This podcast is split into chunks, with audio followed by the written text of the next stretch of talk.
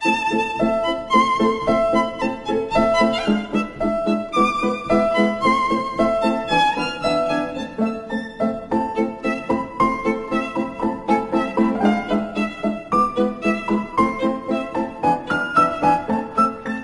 en welkom weer eens by Vers en Klank. Oorkant my sit 'n verlore geesie. Hy was so lank weg gewees. Chris van die kerk, dit is heerlik om jou weer hier te hê. Baie welkom. Baie dankie, Margo. En al was ek 'n geesie wat lank weg was, die geesie is nou weer hier. Dis Terug. baie lekker, dankie. Fantasties. Ek en Chris gaan vanaand 'n Vers en Klank maak oor Ronnie Belcher, ook bekend as RK Belcher. Ja. Vanaand is dit 22 April 2014. Op 21 April 1933, dit is dus gister, 81 jaar gelede, is daar in Goodwood 'n jong man gebore, RK Belcher. Ronnie Belcher wat ons as digter ken. Interessant genoeg, Chris, hy was een van 13 kinders. Jo, En jy weet met 13 kinders ehm um, en 'n uh, doodgewone werkersklas pa beteken dit seker 'n paar brode per dag. ons was maar twee en weet jy hoe het ons deur brood gegaan. Ja, maar in elk geval, so Ronnie sou as hy gelewe het, sou hy gister sy 81ste verjaarsdag gevier het. Maar hy lewe helaas nie meer nie. En ons het 'n wonderlike erflating waarna ons gaan luister vanaand. Hy was natuurlik bekend daarvoor dat hy ehm, 'n um, stout digter was. Hy was dit. speelse Ja. verse. As ek nou wil ordentlik wees. Ag maar heerlik, weet jy. Ja. Daar was nooit iets smetterig daaromtrent gewees nie. Dit was altyd met humor gedoen en dit was altyd met met 'n heerlike insig gedoen. en goeie smaak. Ja, ja. En goeie smaak. En nog een van sy groot eienskappe wat baie kosbaar was, was die feit dat hy nie oordeftig was nie, jy weet. Nee, en weet jy wat was vir my verskriklik lekker van Ronnie Belcher is dat hy nie hy het so ge, geswaai tussen wit en bruin.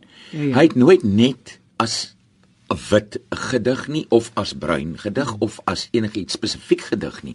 Hy dwars oor die hele spektrum gedig.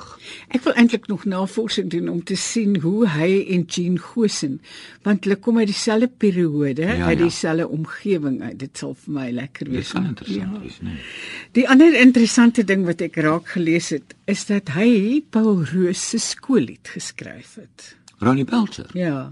Ek het nooit gedoen. En die ander ding is hy was 'n hy sê dit was 'n Engelssprekende familie gewees, maar ehm um, hy het hierdie passie vir Afrikaans gehad, was op Paul Roos en het later in die myne gewerk in Rhodesia om geld te maak om verder te studeer en Afrikaans Nederlands doseer en ja, kom ons begin. Die ander ding wat ons nou sal sien in die gedigte wat ons vanaand gaan gebruik is dat hy nooit vreeslik somber was nie, maar ook nie laf nie.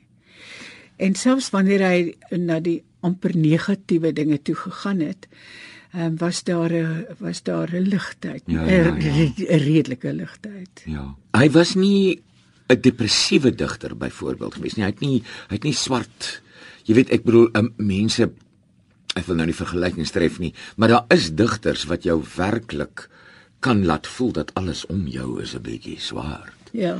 Ehm um, of donker in alle geval dan. Terwyl hy al het hy donker gegaan, was daar altyd 'n soos jy gesê het 'n ligtheid en 'n en 'n humor aan verbonde. Ja. Mm. Goed, kom ons begin. Die eerste vers wat ons gaan lees, Poesie aand, kom uit van Heidebos en Klip wat in die jaar 2000 verskyn het. Sal ek vanaand in Dorpsstraat se kafee my siel ontbloot for everyone to see? Hier tussen die geskinder en gepraat my siel ophang soos aan 'n doringdraad. Met ander se geroggel en gerook, my sielsgeheim met nikotien bestook. Hier tussen al die waaiers en die fans myself beskinder saam met also rans. nee. Eerder lieg en skurwe reimpies maak oor snaakse goed wat ander siele raak, soos goffels wat gefoefel op 'n trein and other dear souls crying in the rain. maar smokkel met my siel se brood en jam voor al die vreemde wesens. Not a damn. Heerlik. Heerlik. Wonderlike gedig. Kom ons lees Jimmy Reed. Een windnag het 'n vissersboot gesink, maar hy het in die branders ingeduik, 'n drenkeling na die reddersboei gesleep en halfpad na die Witstrand self verdrink. Met elke nag van wind en storm lê 'n nat lijk op die sand van Roggebaai, op plekke deur die krewe weggevreet en in seebamboes en alge vasgedraai. En hul wat donker nagte moet beur deur die gemaal en die gewoel dat ons mag leef word later op 'n boek se bladsy as 'n gedig koud eensaam uitgespoel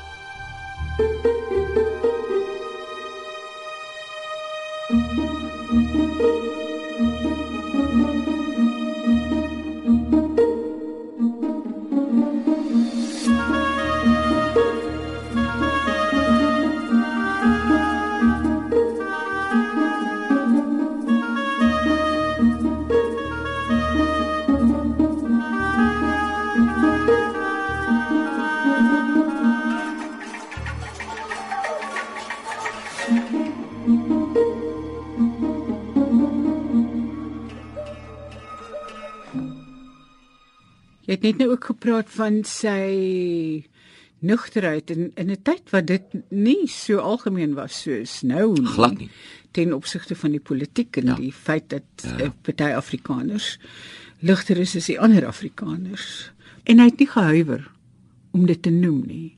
Kom ons lees Genadendal. 'n dowwe plaatjie.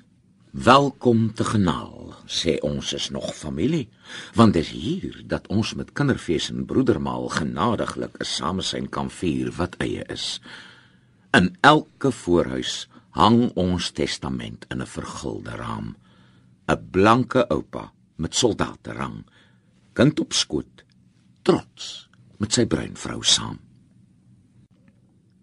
Onder die soet van bliekombalk en riet het ons deur jare vasgevleg geraak met stringe ui en brandvloer op palmiet aan 'n verlede wat ons trotser maak oor voorgeslagte wat ons ken.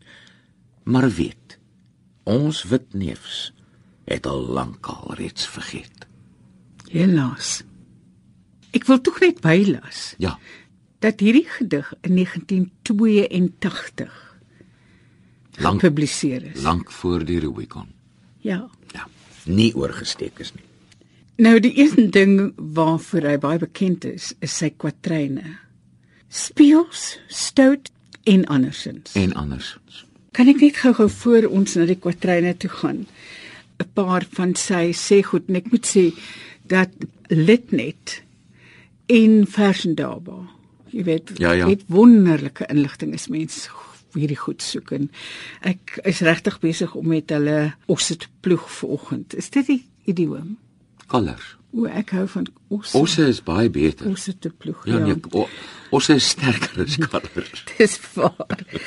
Ehm um, in in 2003 is daar 'n aanhaling wat sê, dis nou sê goed van Ronnie Belcher. Poesie is in 'n afwaartse spiraal. Daar's 'n groot onkunde oor wat 'n gedig is. Digters is lui. Die rymwoorde, veral eindrymwoorde, is die belangrikste en plofbaarste in 'n gedig. Die stel eindig reëls sommer op woorde soos en, dit en want. 'n Ander ding wat hy gesê het wat vir my wonderlik is, is in 1987 met sy intree-rede aan die Universiteit van Bophuthatswana het hy gesê It is the greatest love story to come out of Africa. It is the only language on earth, the only language in Africa to be named after our great mother, Africa. Afrikaans. Ja. African. Is dit nie wonderlik nie? Die ander ding is natuurlik uh, hy het hierdie passie gehad oor wyn en toe ook later wynboer geword. En hulle sê sy wynmaak filosofie was die wyn moet soos 'n goeie gedig wees. Leesbaar en toeganklik. Kom ons lees 'n paar van die kwatryne vir al wat nou op die wynwêreld terug ploeg. Witroos in die blaar. Dis finies en dis klaar. Miskien kom daar 'n moerse oes die een of ander jaar.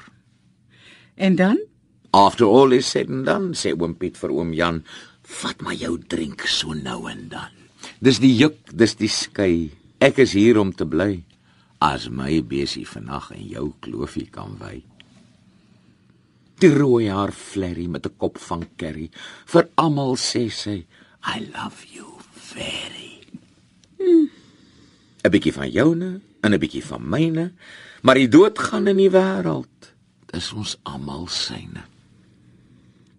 Ses dae se sweet verby, die Here staan op sy. Hy sê by hom se sellers, nou kom die groot beklei. Askam se ashoop, wie huil daar? Dis oom Joop. Sy huis en hart en tande en baard is onder hom uitverkoop. Die graf is toegegooi. Jou plek is leeg in die kooi. Die suster wat die kraanse pak, hoe buk sy dan so mooi.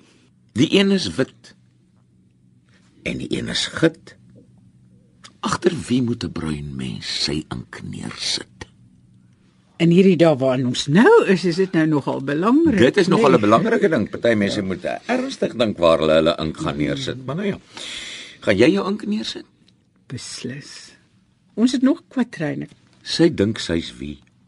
Maar sy ken van die al dra sy haar rokke so onder die knie.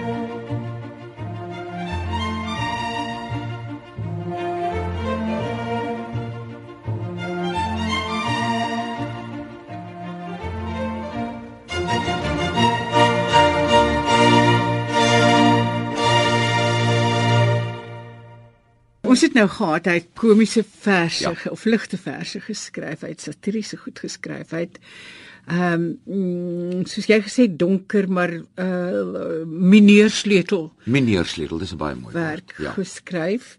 En hy het kindergoed geskryf. Ja. Kinderverse. Lees vir ons Aasvoel trou met olifant. Aasvoel trou met olifant. Jakkals is die predikant. Skeel renoster is die koster en haas is musikant. Aasvoel hou sy toespraak en hy praat met sy mond vol kos. En sy bruidjie word so kwaad daaroor dat sy hom net daar los. En dan akedissie akedissie. Ja, is baie mooi. Akedissie, akedissie voor die koeistal se deur. Jy lyk so bleek en treurig. Wat het met jou gebeur? Dis die koei. Sy het my stertjie mors afgebreek. Al wat ek gedoen het, is om vir haar tong uit te steek. maar nou moet mense akedissie ken. Nou is dit 'n manier om jou kind te leer hoe lyk 'n akedissie en wat doen 'n akedissie Ja. met sy tong. En Ragie wou 'n vis koop. Ragie wou 'n vis koop, maar haar geldjies was te min. Sy vra toe vir 'n halwe brood, maar daar was muise in. Toe koop sy maar 'n soet patat en eet hom met die stroop so spat.